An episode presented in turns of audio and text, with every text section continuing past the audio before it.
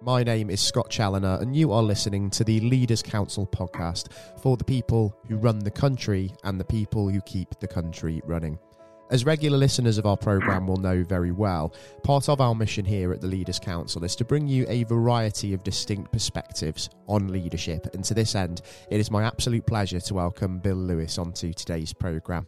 Uh, Bill is a published author, professional speaker, coach, and advisor to boards, founders, CEOs, and leaders. And he's also currently the chairman of CXY, whose founder, Kate Cooper Fay, is, of course, featured on our programme before without further ado, Bill, very warm welcome and thank you for joining us on the show.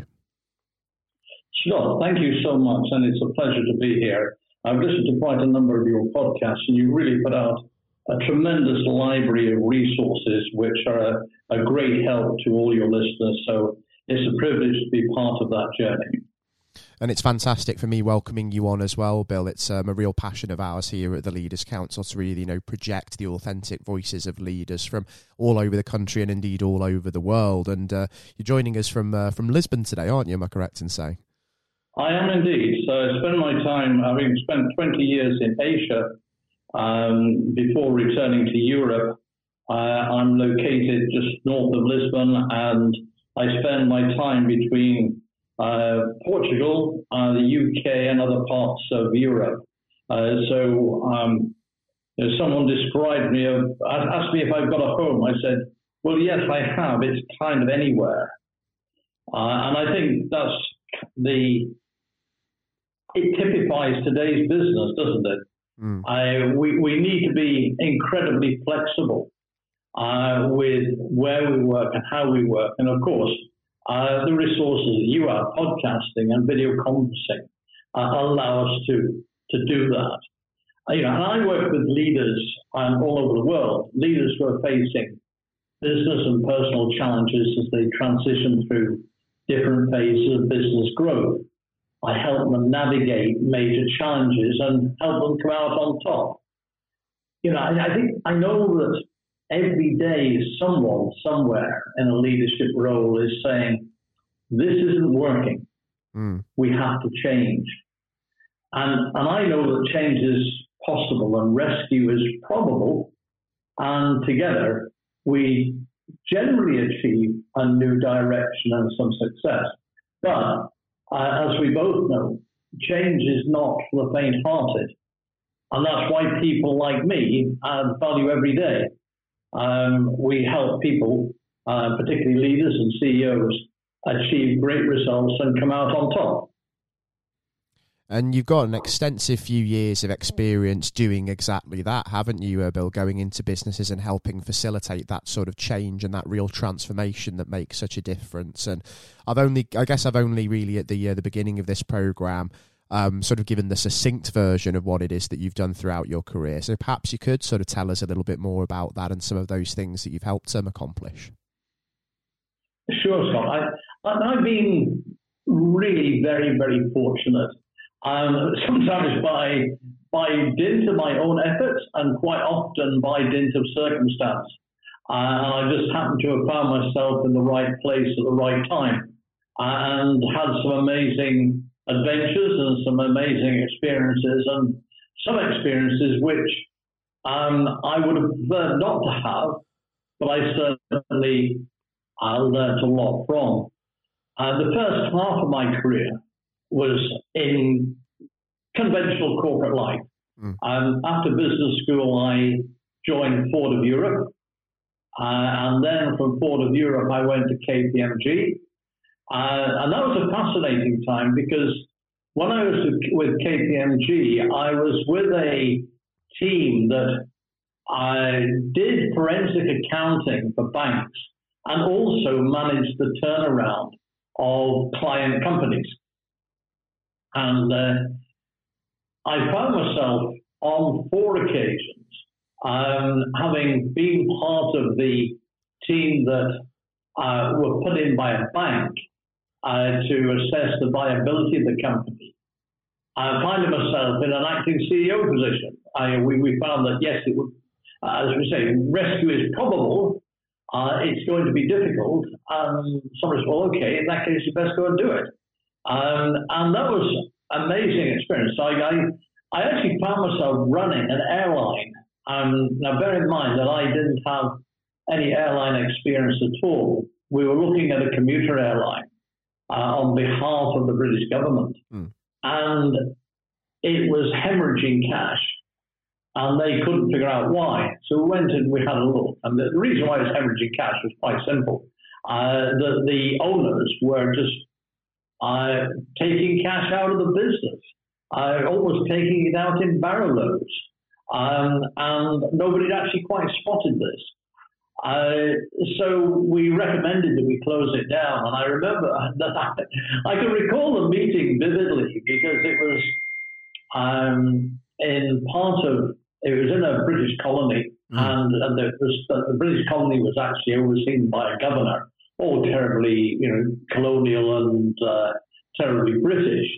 Um, and we were reporting to government, and I said, well, we should actually remove the uh, the license, the, the, license to operate. And uh, he said, well, if we do that, they're going to stop flying. I said, yes. Said, well, who's going to run the airline? And in a fit of inspiration, bravado, or I don't know what, I said, well, I'll run it. Uh, now, actually, that's not quite as uh, crazy as it sounds, because before that meeting, I'd already met with the four senior managers of the airline. I was the chief pilot, the chief engineer, uh, the chief uh, revenue uh, manager, and uh, the accountant. Mm. I said, look, we could be facing a situation where we close down. Um, can you guys run the airline? And they said, well, yeah, of course we can. We've been running it for the, you know, for the past N number of years. Um, if you can get the airline, we'll run it for you. And, and we did. We had a very successful period.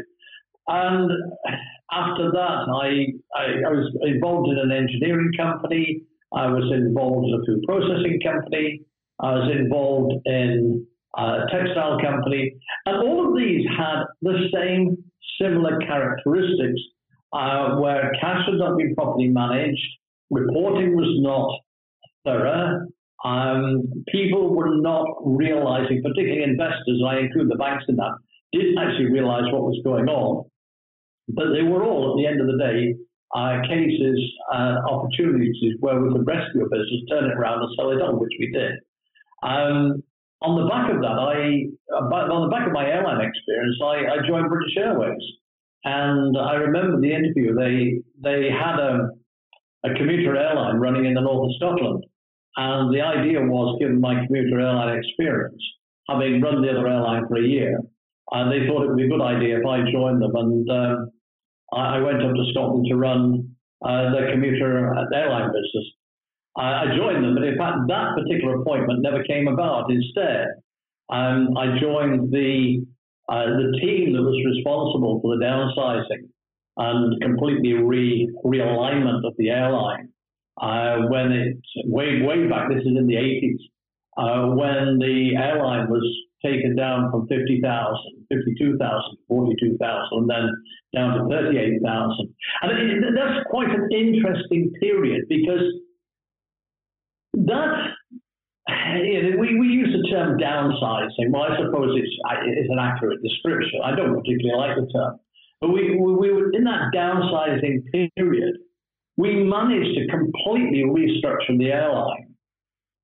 And we had one significant but short strike of London Heathrow ground staff in the whole of the period of about, I think the, the downsizing program lasted for about three and a half years. Mm. And one might ask the question, well, how the hell did you do it? How did you manage to take close on 10,000 people out of an airline? Okay, this is 10,000 people out of an airline worldwide. And the guy that led the program for the board was a very wily industrial relations. Uh, I, I, would call him an industrial relations guru. He was head of operations, um, and he'd served his time in British uh, in the National Coal Board. in British Steel. He'd been around the, uh, the, the, the nationalized industries, and he had a perspective on how staff and workers actually respond when they are threatened. And he said it is pointless going head to head, threatening their livelihoods and expecting them to cooperate. It doesn't work like that. What we need is a program where they accept the rationale that the airline has to be smaller. And we could, we could develop, we, we did develop that. But we need to give them a way in which they can exit with dignity. Now, let's just go, let's have a little sidebar conversation because mm. that term, that expression has stayed with me to be able to exit with dignity.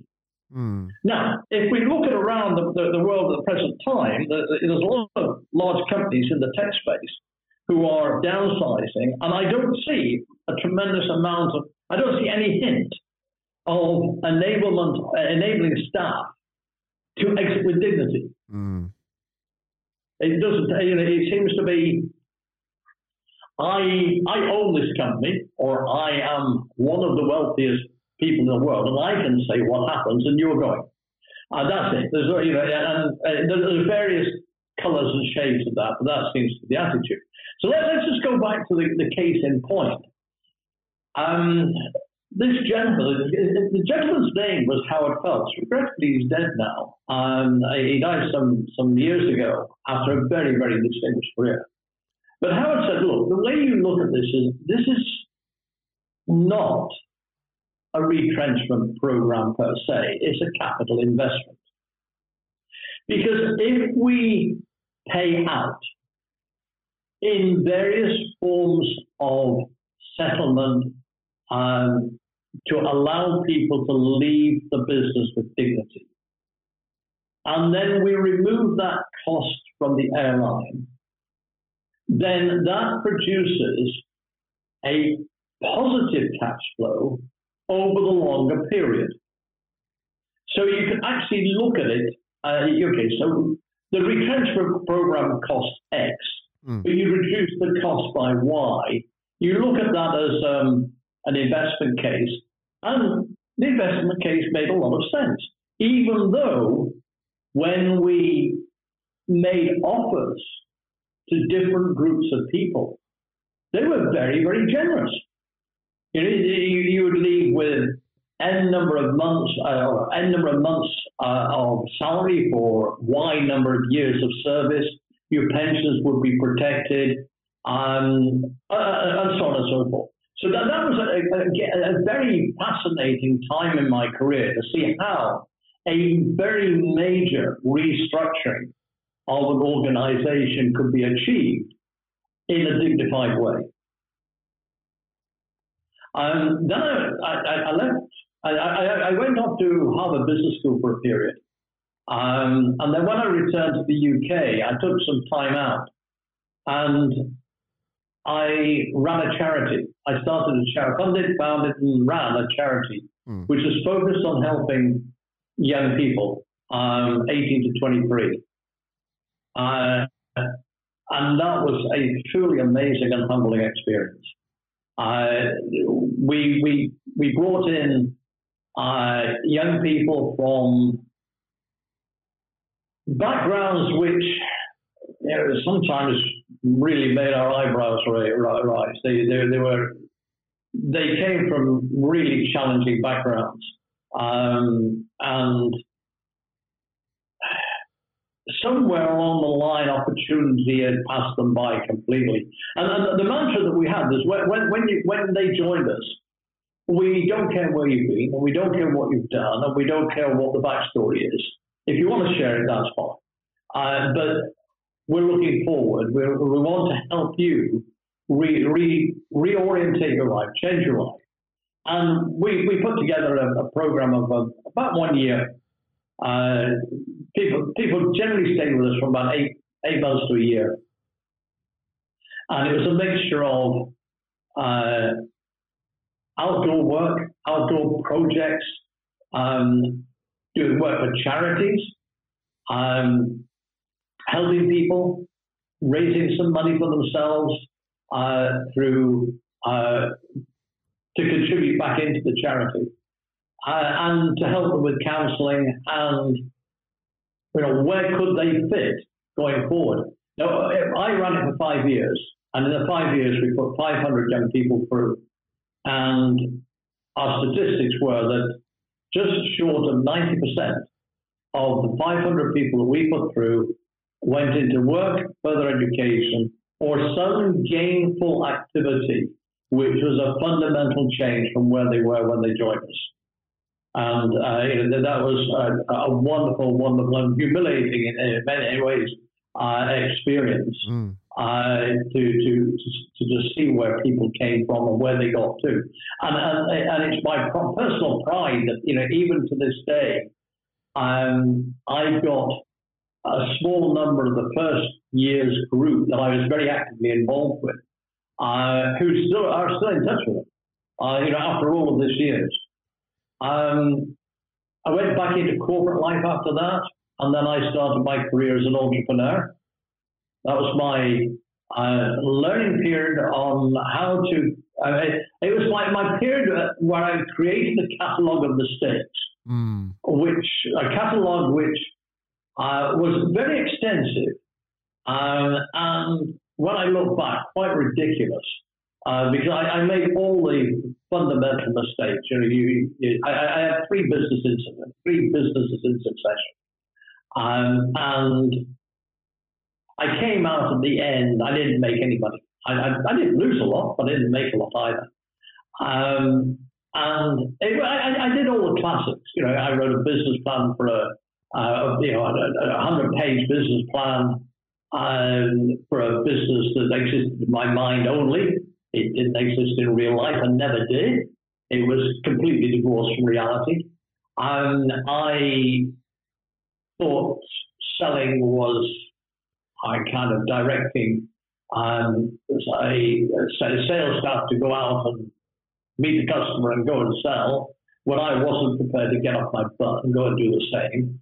Uh, so I, I, wasn't talking to customers. Um, I was moderately aware of cash flow, but not aware of cash flow I should have been. Um, and I had one occasion where I had, I had a product which I thought was the best thing since sliced bread. it was the answer to everybody's need. Uh, unfortunately, it wasn't. I thought that, but nobody else did. Uh, so this was quite a fascinating period. Um, and, and, and then by accident, I took another route completely. You know, this is the Alice in Wonderland tale. This is, you know, you come to a crossroads. And uh, I was at a crossroads then. And it's almost like I met the Cheshire Cat you know, and asked the Cheshire Cat, you know, which way should I go? And the cat said to me, well, it doesn't matter, Bill, you know, because you're not sure where you want to get to. Um, so it doesn't matter which road you take. And I, I've always had a, a, a fascination with technology. And in fact, going back to the British Airways period, I, I, I run a very large department, operations department in, in BA and uh, invested a tremendous amount of money in revamping uh, operational systems and creating operational systems where they didn't exist before. So I, I fully understood the, the benefit of levering technology for business improvement. And uh, a friend of mine was involved in a, a tech company implementing uh, SAP. This was the back end of the 90s, uh, you know, rather around the 90s, early 2000s. And SAP was in vogue, so was Oracle and Palm and uh, big enterprise systems like that. Mm. And he said, look, you, have had experience of uh, lots of different aspects of business. We want somebody who can come in. We're just a load of techies. We want somebody to come in who can help us build a uh, program management practice a transformation practice, uh, which was actually a fascinating challenge. um, which I did, and I did with great success. Um, I, we built the practice in the UK, and then um, I took it to the US. Uh, we opened an office in the US. I and three other guys who were with me, four, four, four, four guys who were with me, we built a consulting practice in the US, which after two years had 50 consultants uh, and a very, very good revenue stream. We were profitable almost from day one. Um, which actually, I mentioned, as though in passing, um, I went with, with, another four people. Uh, that that's actually needs significant amplification. In that case, in the case of the charity, in case of British Airways, in case of the airline that I ran, all of those successes were achieved not by me. They were achieved by the teams that I were able I was able to assemble. Mm. And I was fortunate that I was able to assemble some um, a teams of amazing people who knew far more than I did, far far more than I did. Um, you know, and and, and you know, the, the, the adage of surround yourself with good people mm. is vitally vitally true. You know, if if you have a team of people, if in their individual specialisms they are not significantly better than you can ever be, then you shouldn't have employed them quite straightforward, isn't it? That even when you're starting out and even when you're established in a business sense, you should surround yourself with people who are better than you, as you say, and can complement the work that you're doing with the, the skill sets that you might not necessarily be good at. And I suppose what's also quite important, no matter what the life cycle of the business are concerned is as well, is to make sure that whoever you bring on board also aligns with the culture that you're trying to implement. Uh, you can't overstate just how important that is, can you? No, you can't. Um, and let me just fast forward and uh, just uh, we'll, we went from America, mm. and then, then I'll return to culture because where I'm going next is really vitally important in terms of cultural cultural immersion. Mm. So I went from the US to Asia, and uh, I took over an ailing uh, part of our business that was based out of Singapore and Malaysia, uh, and turned that around, which was good. Uh, that was again as a result of a terrific team that I had working with me. Uh, but it was um, culturally very, very challenging. Um, a very, very different mindset.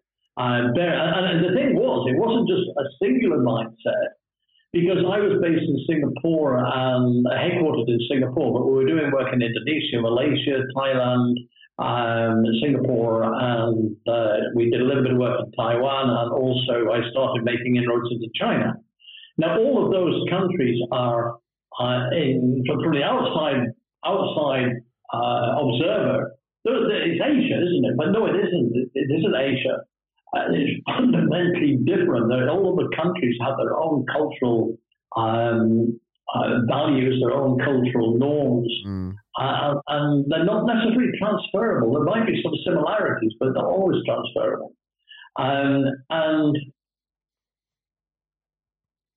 there is a, a challenge when you are a business that is in a Western economy with the variety of cultures that exist in, in the West, the broad Western economy. And here I, am talking about Europe, uh, the UK, North America. Um, and you think that your mindset is transferable. But then you find yourself in Asia or you find yourself in one of the Asian countries. Mm. Forgetting the challenge of language for a second um, the cultural differences and the way in which people respond, they think, their aspirations, their objectives can be fundamentally different to yours. The way that they react to you is a way which you are not may not be familiar with. Um, and I and I I, I, I, I was somewhat um, surprised. Not a lot, because I, I traveled extensively uh, during the period of time when I worked uh, in the airline industry and I spent time in different parts of the world. Uh, but it was uh, quite a quite a baptism of fire, and particularly China, mm. because after uh, after we turned this company around, um, I left that particular organization. I set my own consulting business out of Singapore and Shenzhen. Um, and I'm now working in China. And I'm working in China quite extensively. Uh, and the rules are different. The rules are very, very different. The rules are different in Asia. But when you land in Singapore, Singapore is pretty well regulated. Uh, and they say about Singapore that Singapore is Asia for beginners uh, which indeed it is. Uh, you know, it, it, it's it's culturally Asian. It's culturally a melting pot of uh, different parts of Asia, but it's got a, a regulatory system uh, which is was inherited. It was adopted, it was adapted, and then it was kind of in a way improved for that locale. Uh, you know, from from the British. Um, but then you step outside Singapore, you step outside of this country, which is Asia for beginners. You go to uh, Malaysia, you go to Thailand, or you go to Indonesia, you go to China, and uh, you're now you're, you're really in Asia, and and that that was that was a really really both a wonderful experience but a challenging experience because things did happen in the way you expected them to, mm. and and things which you expect people said they would do something and you expected them to do, but it was never done.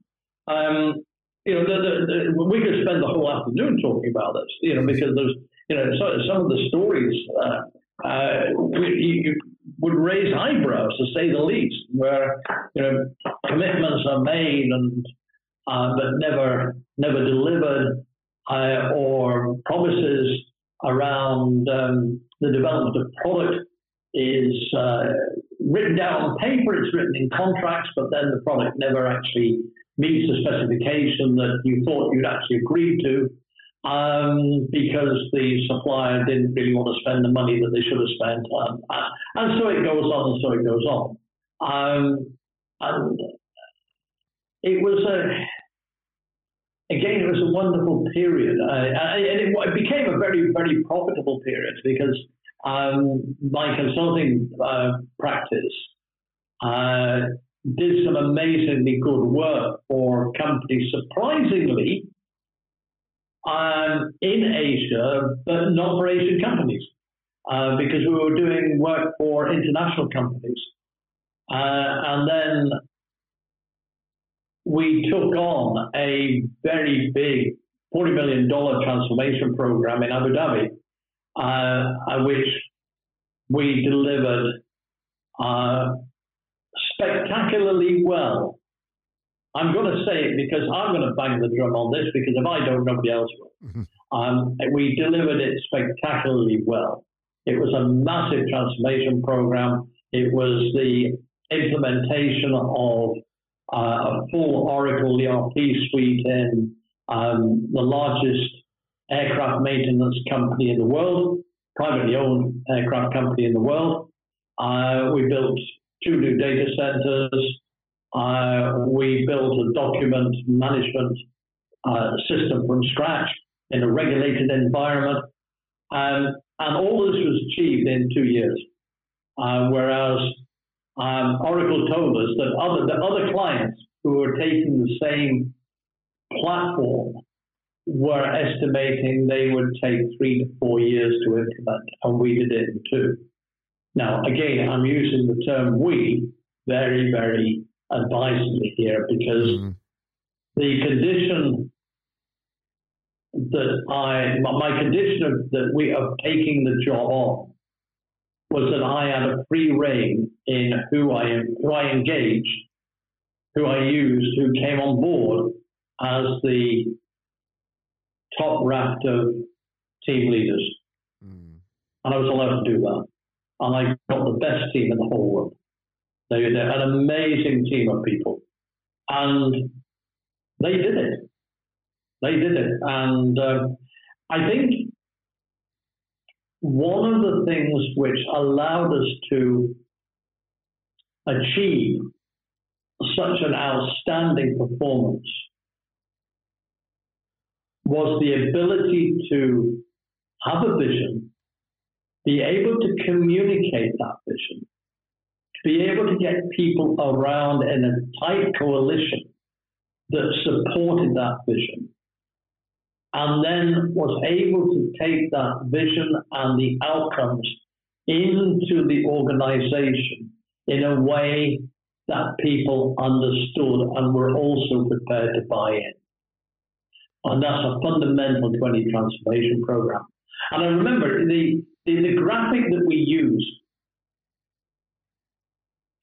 to describe our journey that we were embarking on.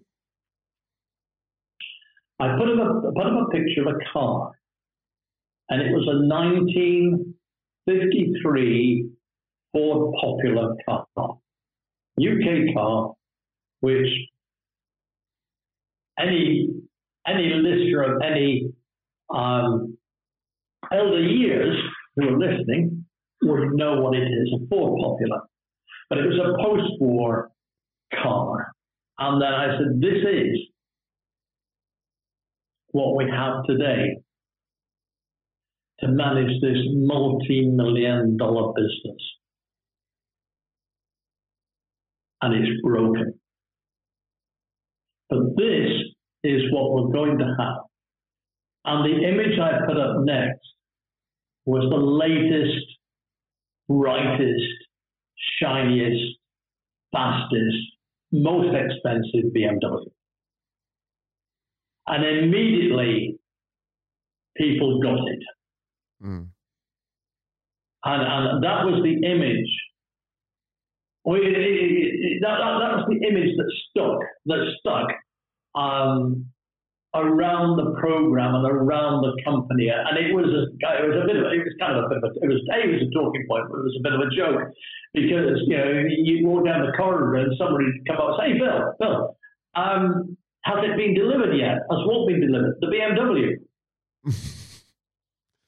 uh, oh, no, but it's on its way. It's, you know, it, it's due next February, and um, so you know, again, it was about uh, having the right team, having a vision, having the ability to gather people around that vision, to communicate it, and then to take it through the organization to motivate people, and a lot of hard work.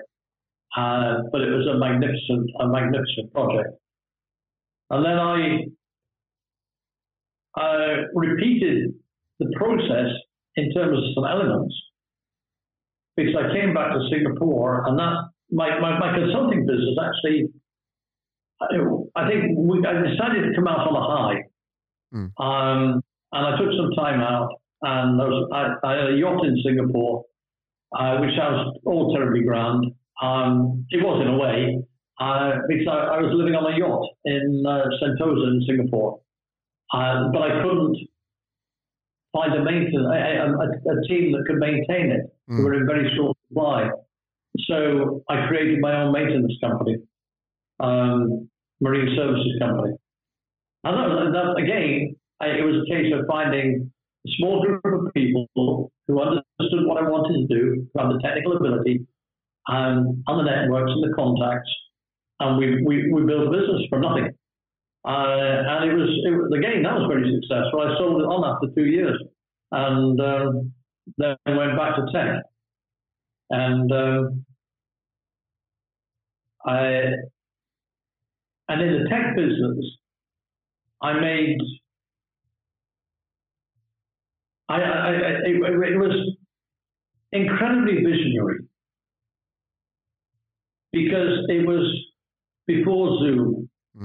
But we were building Zoom because I could see the future of video conferencing at a consumer level uh, rather than at the big Cisco um, what was it, Polycom, Polycom, Polycom? Yeah, Cisco, Polycom, mm. big expensive systems that existed in those days. Um, and I, I, thought that's you know, that must be replaced, and it's going to be replaced by something which is at a consumer level. And I discovered it. It was being built by a, a little company in New Jersey, a company called Vidyo, V-I-D-Y-O, mm.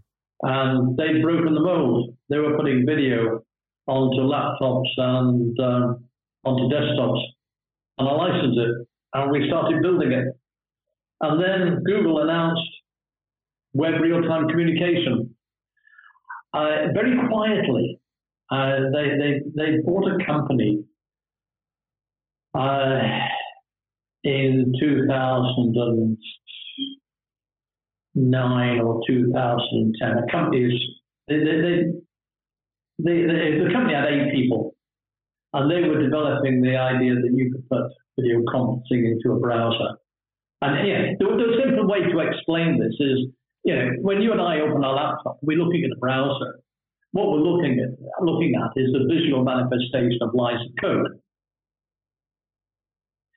And th- these guys had this idea that if we could put into those lines of code um, a codec, a video codec, and whatever other bits and pieces that are needed, actually in the, in the browser code, we could actually make the browser a piece of software that could do video conferencing. Now, bear in mind, we're, we're now talking something about 12 years ago. This was really quite bleeding edge. Mm. And uh, Google bought this little company.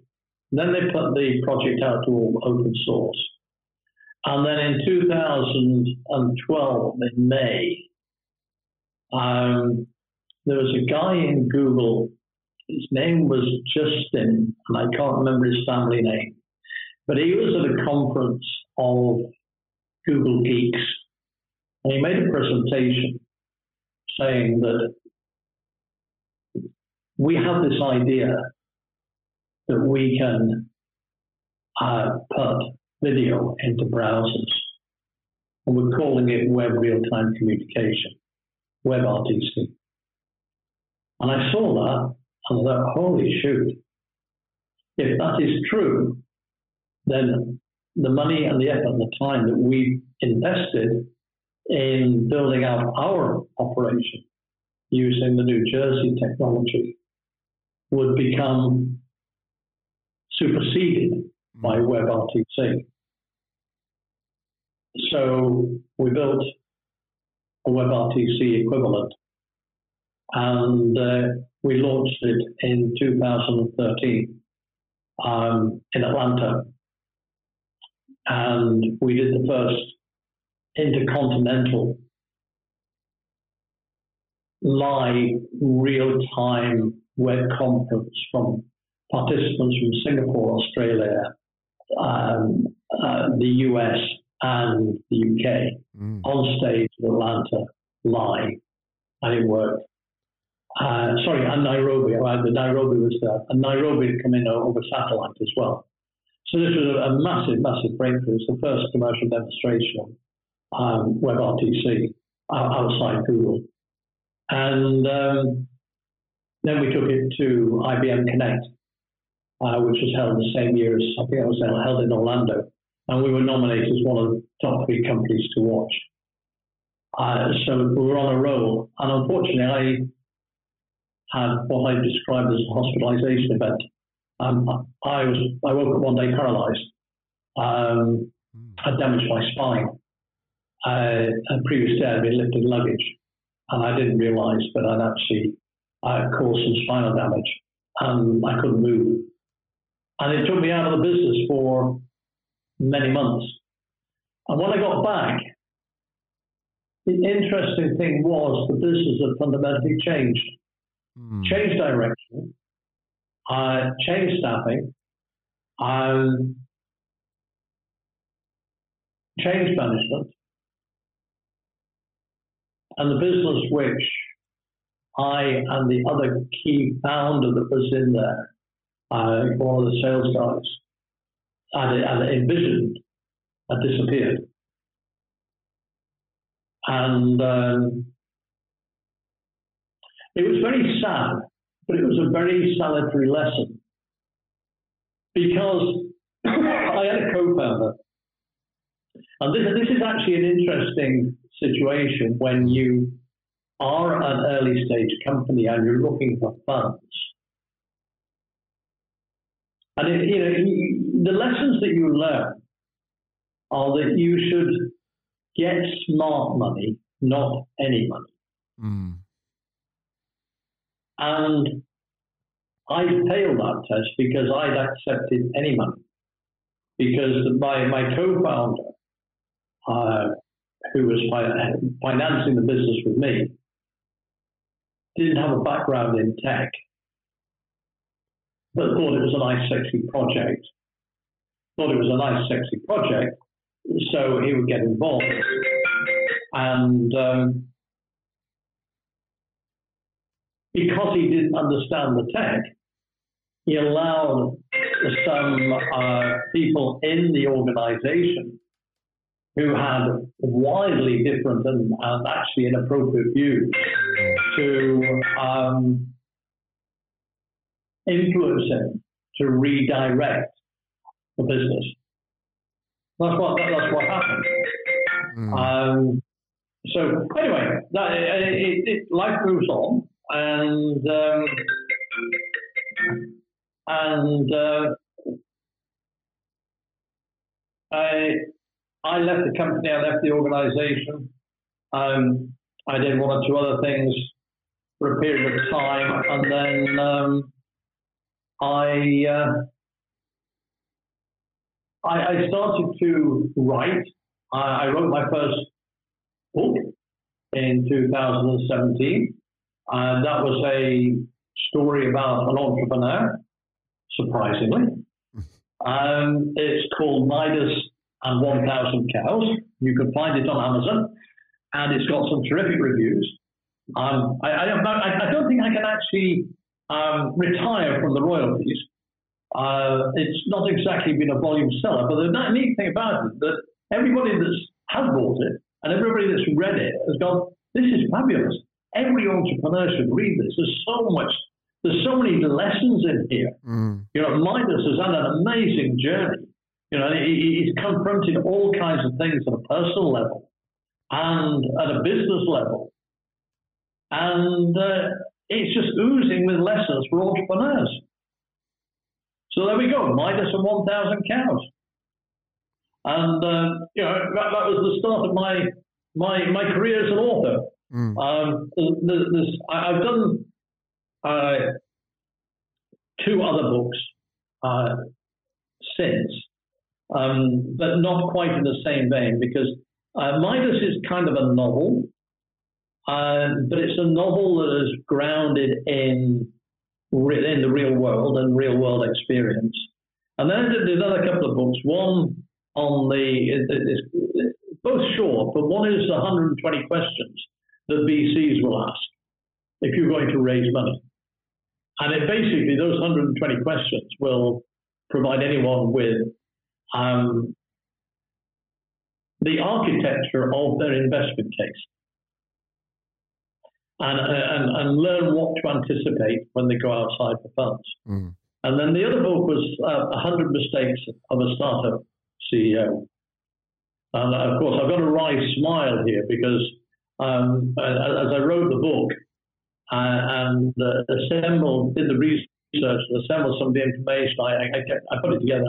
I'm, I'm writing, I'm reading, and go, hmm, I remember that.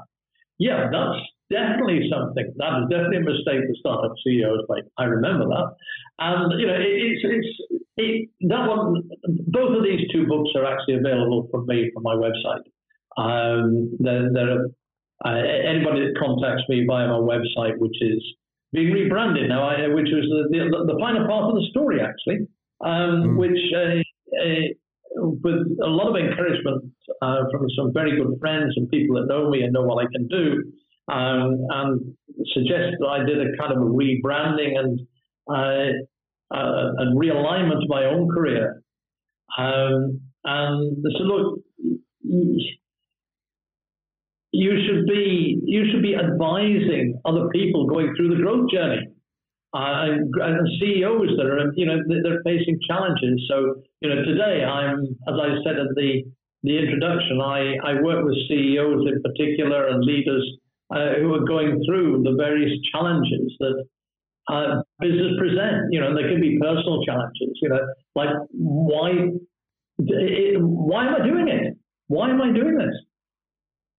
Why am I in this business? Is and you know what is my personal why? And is uh, what is the corporate why? Are they compatible? Uh, you know, what's my objective? And you know, will what I'm doing today take me to my personal goals and my family goals? And, you know, and that's vitally important because you can have some quite amazing, you think they're amazing anyway, um, amazing business goals. Mm. And other people, and hopefully your investors think they're amazing as well. But then you, you, know, you have to ask yourself the question is, um, do these business goals actually align with my family goals and my personal goals in the near term, medium term, and longer term?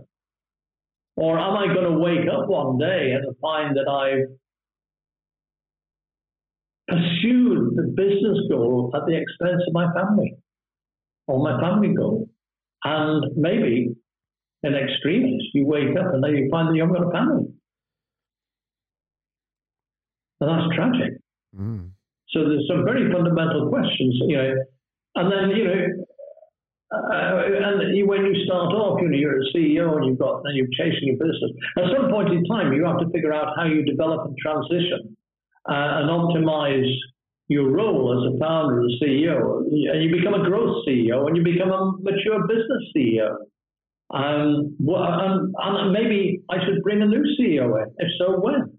I've I was having this conversation with a client two weeks ago, uh, very, very successful founder CEO.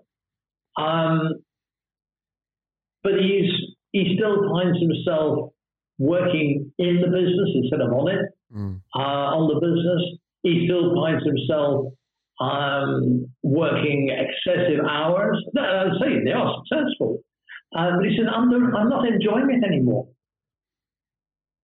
Because it was fun when I was starting the business and building and growing and teaching, but it's not fun anymore because it's not what I want to do. And you know, it, we, you know, we, we, he'd already arrived at the conclusion, uh, but he, he probably he wanted to sound it, sound me out on it. Uh, he wanted to bounce it off me, and you know, he said, "I think I need to bring a new CEO in." Well, he, he'd answered his own question. And you know, he, he, he, needed to move from being a CEO in the business to a CEO working on the business, and then hand over to a, a, a, a new CEO who would uh, grow and expand. Um, and at the same time, he needed to address questions of his board. He he, mm. he started off this business and he uh, assembled a board which might have been appropriate at the outset. Um, but I would call them a friendly board. Uh, there were people who he thought would contribute to helping him think through what he wanted to do. Uh, it would be a co-founder himself, um, I, a couple of other people that he knew, and he said, you know, will, you, will you come and join my board? And it was okay at the beginning, but the board was rather not one that was suitable for a growth business or going forward. And you, you, know, I think this is one of the challenges that founder CEOs face um, is a realization that um, somebody told me I needed boards, I created a board of directors. Uh, but then it wakes up and says, well, actually, this board of directors is not adding any value. In fact, it's actually detracting from value because there's all kinds of political maneuvering inside the board and um, people are not contributing but they want, want reward. And uh, they find themselves having to undo decisions which they took in good faith, you know, maybe some years before. Uh, and I've, I've, come across that on several occasions where we've had to, where I've been working with a CEO and we've had to quietly step back and go, well, look, um, this board is not supporting you. It's actually more of a hindrance than it's actually a help. Um, but at the same time, you know, you have to keep your shareholders happy. Mm. Uh, you know, does the shareholders uh, are they represented on the board, and is are their, their representative uh, contributing and, and, suitable for the future? Uh, so you know, you, you, you, you've got this balancing act of um, aligning shareholders' interests and now stakeholder interests, uh, and now even more so with ESG, uh, wider interests.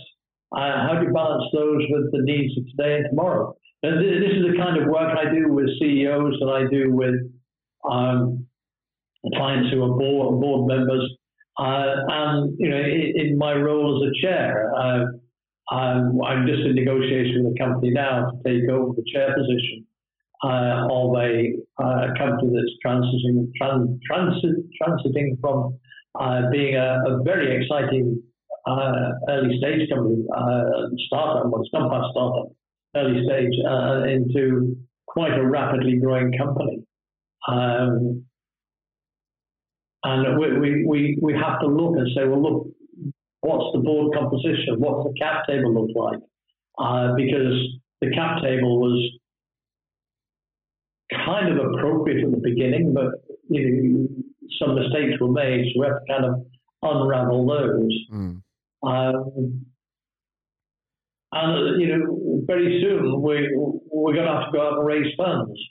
Uh, so one of the interesting things in raising funds is that I'm, I was going to say I'm amazed, but I'm not, I'm not really amazed because I've been there myself before in my, in my various uh, iterations of being a founder.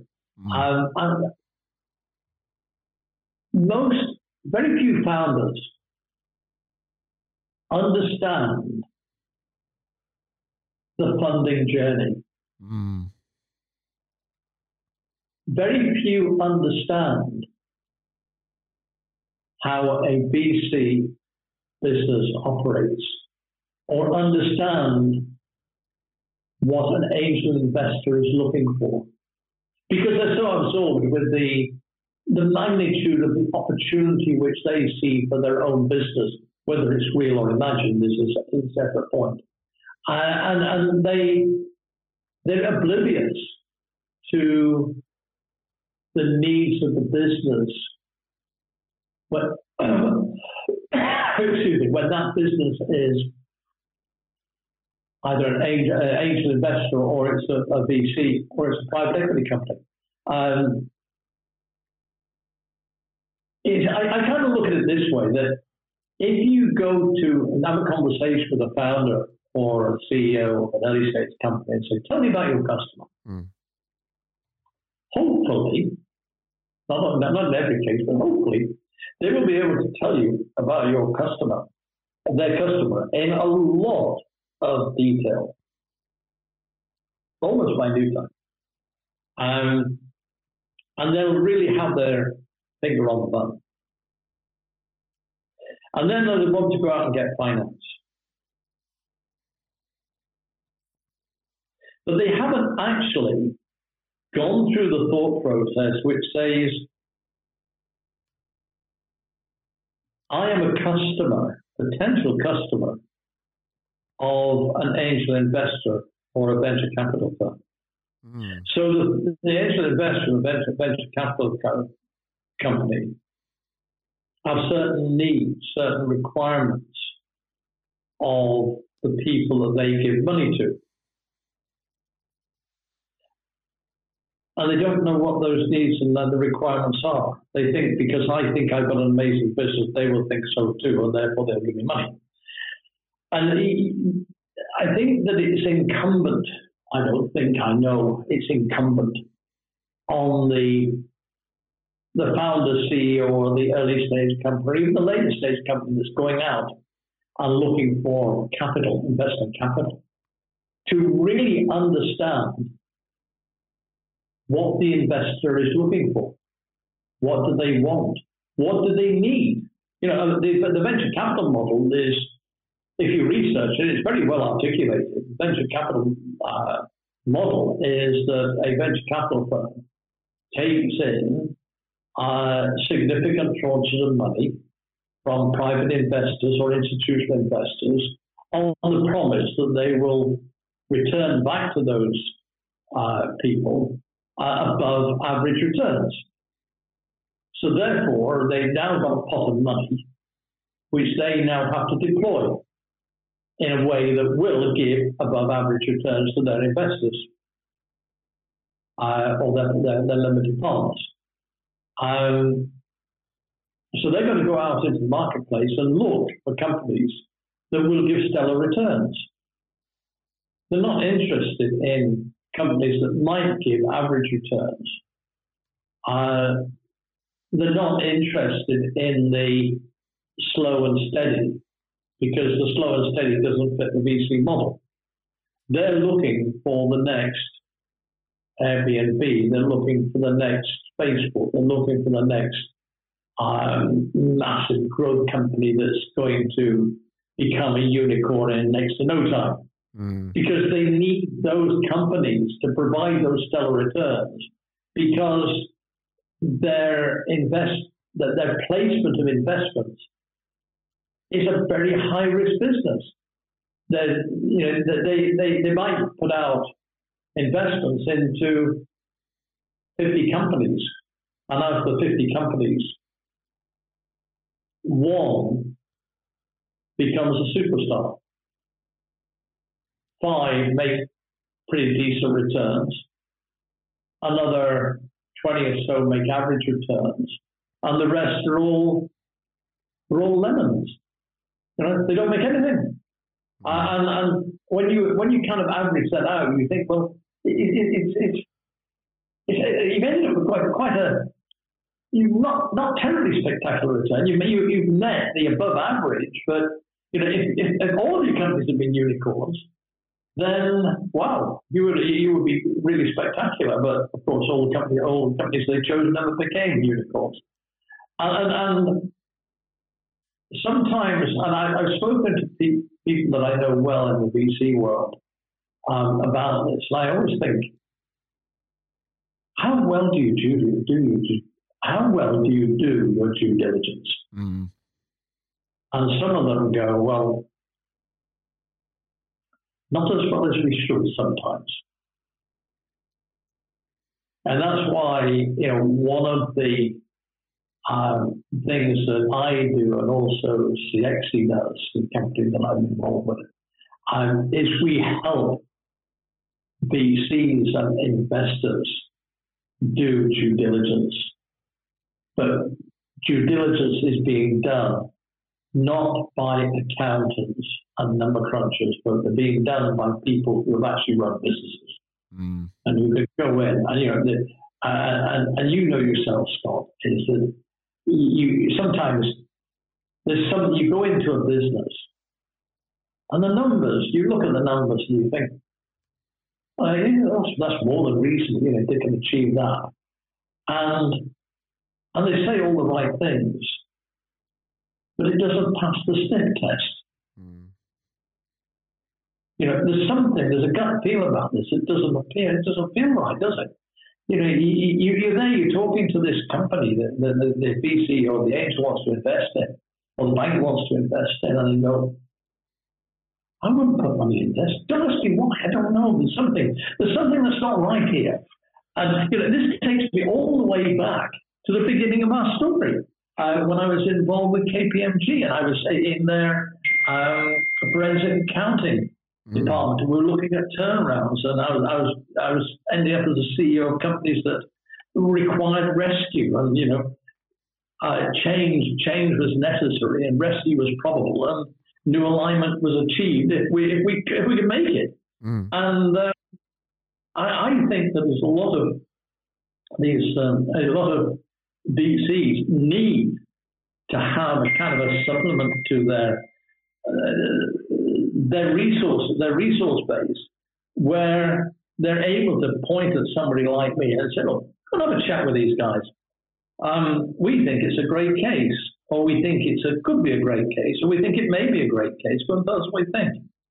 And um, quite often we unearth things which uh, um, you mentioned uh, Kate Cooper Fay from CXC, my mm. colleague, uh, and she often terms, it uses the term.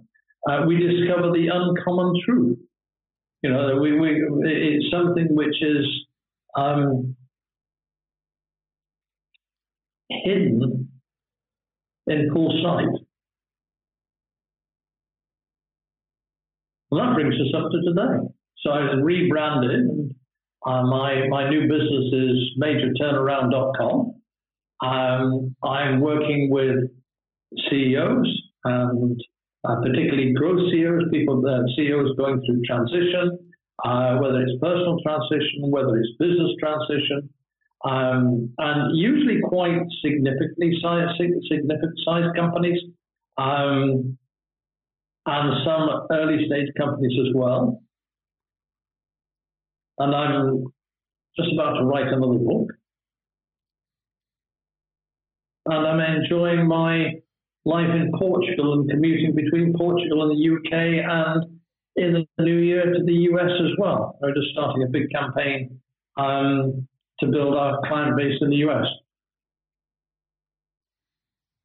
So there's some fantastic ambitions, let's say, on the uh, the horizon for yourself, Bill, and it's been fantastic welcoming you onto the uh, the show to talk about your journey and how some of the lessons from that are so, so very relevant to the CEOs of today as well. We've talked about the importance of the why, the importance of understanding the funding journey, and also the challenges around scaling up too quickly and what you need to be aware of on that side of things, and also the culture clashes that can come about as a, as a result of that. And uh, you've experienced it. You know, you sort of exited the business uh, from sort of that period of ill health that you had, and because there was sort of that little mismatch there the business completely changed in your absence. And these are all key lessons and real food for thought for anybody that may be tuning into this podcast today. And just for any listeners as well, I would certainly urge you to go and uh, check out uh, Bill's uh, rebranded website, majorturnaround.com. I think you said it was, Bill. And also the books That's that he's correct. written as well. Yeah.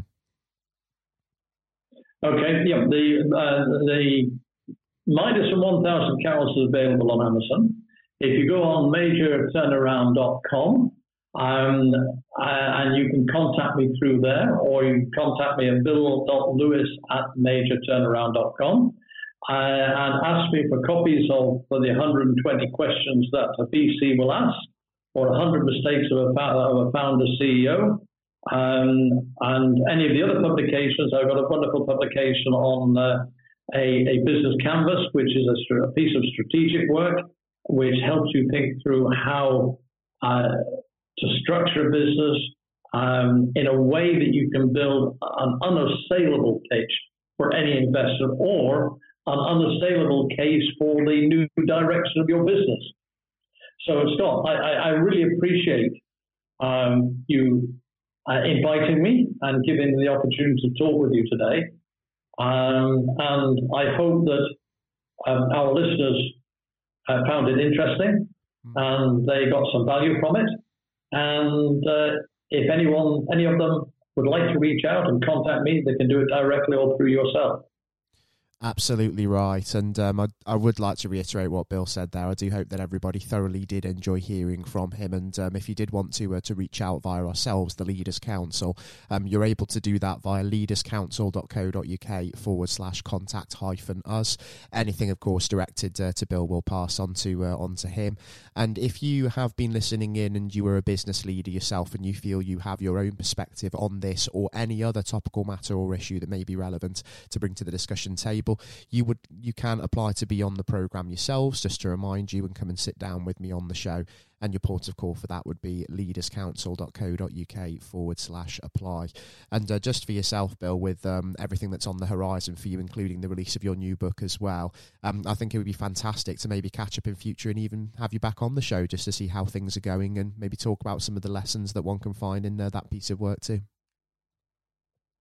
It, Scott, it be a pleasure. And next time round, I can t- tell you about a, another startup which we, we've got uh, in the stocks, uh, where we should be releasing our MPV in January, I think. But that was a completely different story and for another time. Absolutely right, and I'm sure we'll certainly have another time to go through that. And uh, thanks again, Bill, uh, for taking the time to join us today. It's been so, My so pleasure. very enlightening for myself as well as the uh, the listeners. And by all means, do take care. And I'm looking forward to speaking in future. Thank you very much indeed, Scott.